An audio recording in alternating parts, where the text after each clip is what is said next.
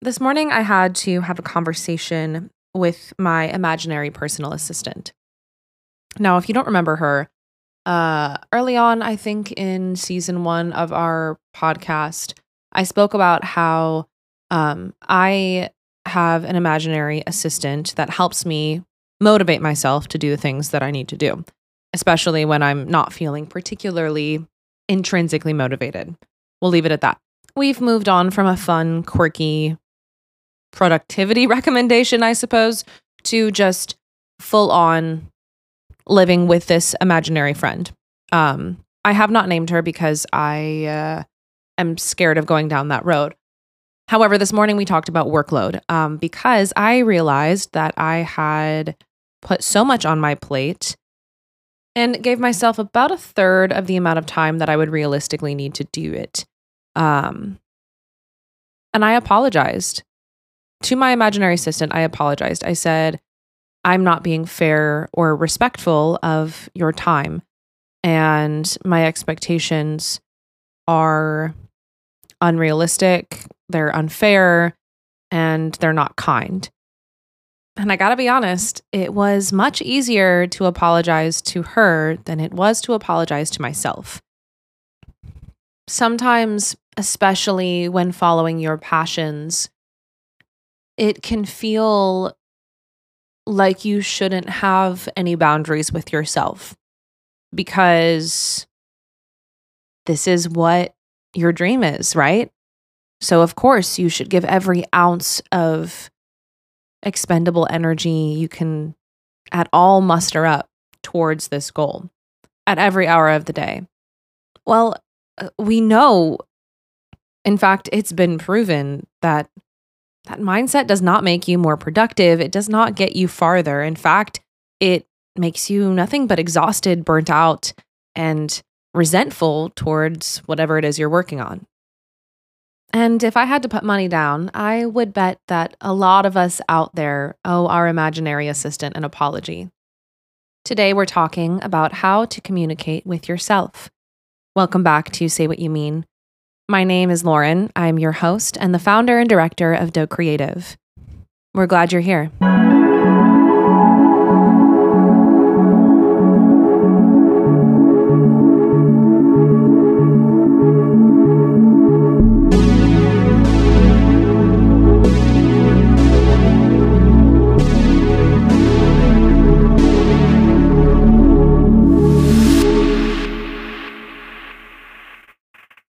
I believe quite strongly, in fact, to an illogical point, that your words have immense power. And what you say, not only out loud, but in your head, especially to yourself, carries a lot of weight with it. So it's of the utmost importance that you choose your words wisely, particularly when you're talking about yourself or what you're working on, what you're striving towards what you're creating. There's a lot of chat about self talk out there, and a lot of it I see is really, really great. It's motivational, it's helpful, it's insightful, and it can be encouraging. But there's a key part that I think a lot of us are missing when we're talking about how to be kinder to ourselves or how to motivate yourself with self talk. And uh, that part is what's the key to get me to actually take action on this. Because I can read an insightful post on Instagram about how my subconscious doesn't know the difference between me joking, saying, Oh, I'm so stupid when I misplace something, or me really talking down to myself. And that does have an impact on your outlook and your overall belief in yourself. That's great. What's going to make the switch? What's going to truly get you to click and start to change the way that you speak. Many artists are inherently on their own um, when it comes to their work. Now, I know a lot of us are surrounded by such incredible support systems within the creative community, myself included, and I am highly grateful for it. What I mean by being inherently alone is that at the end of the day, a lot of artists um, carry the weight of your creative work is ultimately up to you and no one else. It's internally motivated. Nobody else is asking you or expecting you to meet this certain deadline for your passions or your dreams or your ideas, even. Yeah, I mean, maybe you announced it online and you have an incredibly engaging audience who is anticipating the release of whatever it is you're working on. And that's a phenomenal and terrifying feeling.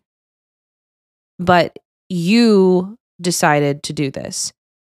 And it's up to you to follow through.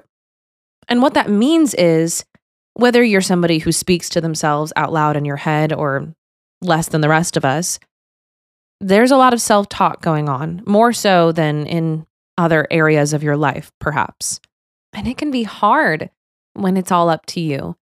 It's easy to make an excuse or find every reason to justify putting something off or talking down on it or feeling like it's not ready. I know I am far and away much more motivated when somebody else is relying on me to get this done, is relying on me to show up. And so birthed the imaginary assistant. She's expecting me to be in the studio working on this podcast. She's expecting me to update the Patreon supporters and our audience of what's going on. She's expecting me to follow through on the deadlines that I've set. She's relying on me, and I don't want to let her down. So, the first step of, I think, improving and elevating our self talk is finding some sort of external angle. For me, it's having an imaginary assistant. And for the most part, that really works. I can kind of trick myself into getting up and getting that drive going uh, with that hook of this imaginary assistant in my brain is relying on this. Um, and that may not be the key for you, but I do highly recommend trying it, even if you have to name her. She's honestly great. I highly recommend her. And you know, you can call me for reference information on her anytime.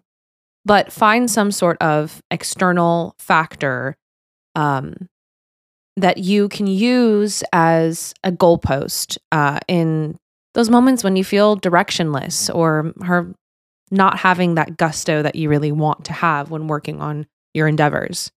That second step, uh, at least for me, and I am very much so on this journey with the rest of us, is identifying or recognizing those moments when you slip into that mode of beating yourself up or making excuses for yourself or whatever it is for you. I often plague myself with mediocrity, where I will say things like, Oh, yeah, I'm working on this piece or this collection, but it doesn't really matter. Nobody's expecting this. It's not going to make a difference if this isn't ready when I said I wanted it ready. And that's inherently not true. One, um, it's a form of self sabotage, convincing yourself that what you're doing doesn't matter or isn't making an impact because you're simply giving yourself an excuse to fail and trying to soften the blow by stubbing the other toe, in a sense. It doesn't really help anything, but identifying those moments. So sometimes when I get into that mode of thinking, or if I'm panicking about the future or nervous about something that I'm getting ready to show the world or even a few close friends, um, I'll at least identify that I'm getting into a headspace that isn't healthy or productive self talk. And then I'll apply it externally. I'll think about would I say this to my assistant? Would I let these words come out of my mouth regarding something my assistant was working on? Something she was excited about, something that we're working on together and striving towards as a goal? And the answer has never been yes. I've never once thought about it that way and said, oh, yeah, I would absolutely say that to another human being. So then I owe her an apology, her being me. I'm sorry I dumped way too much on your plate. I apologize for setting the impossible expectation that you could be in three different places across town within 30 minutes. I would never expect that of another person. So why would I put that on myself? If you can get to the point where you're at least identifying where you are slipping into any sort of negative or unproductive self talk, that's a huge stride. Because a lot of the times we do it without even thinking about it. Or we make excuses like, oh, I'm only joking. I'm playing around. I'm just saying that to be silly. But are you? How much weight does that joke carry? At what cost for you to just say something aloud to ease some discomfort for a moment or dwell on your insecurity or nervousness or disappointment, even? Because a crucial point of this is to avoid the other extreme, where toxic positivity can very well come into play. You are absolutely allowed to be disappointed. You're allowed to be let down. You're allowed to even be frustrated with yourself. There is a lot of health in that, but we don't stay there. We don't live there. We alchemize it. We're using it as fuel for whatever the next step is. And that brings us to the third step. How do we motivate ourselves and get ourselves up and say, okay, no, I'm going to speak to myself with kindness and I'm going to treat myself like I would my imaginary assistant. I'm going to be the best boss to myself ever. What do we do? Because the infographic answer, right, is oh, switch it around, turn that frown upside down. If I said, oh, this is so dumb, you're just going to turn around and say, oh, no, this is so brilliant.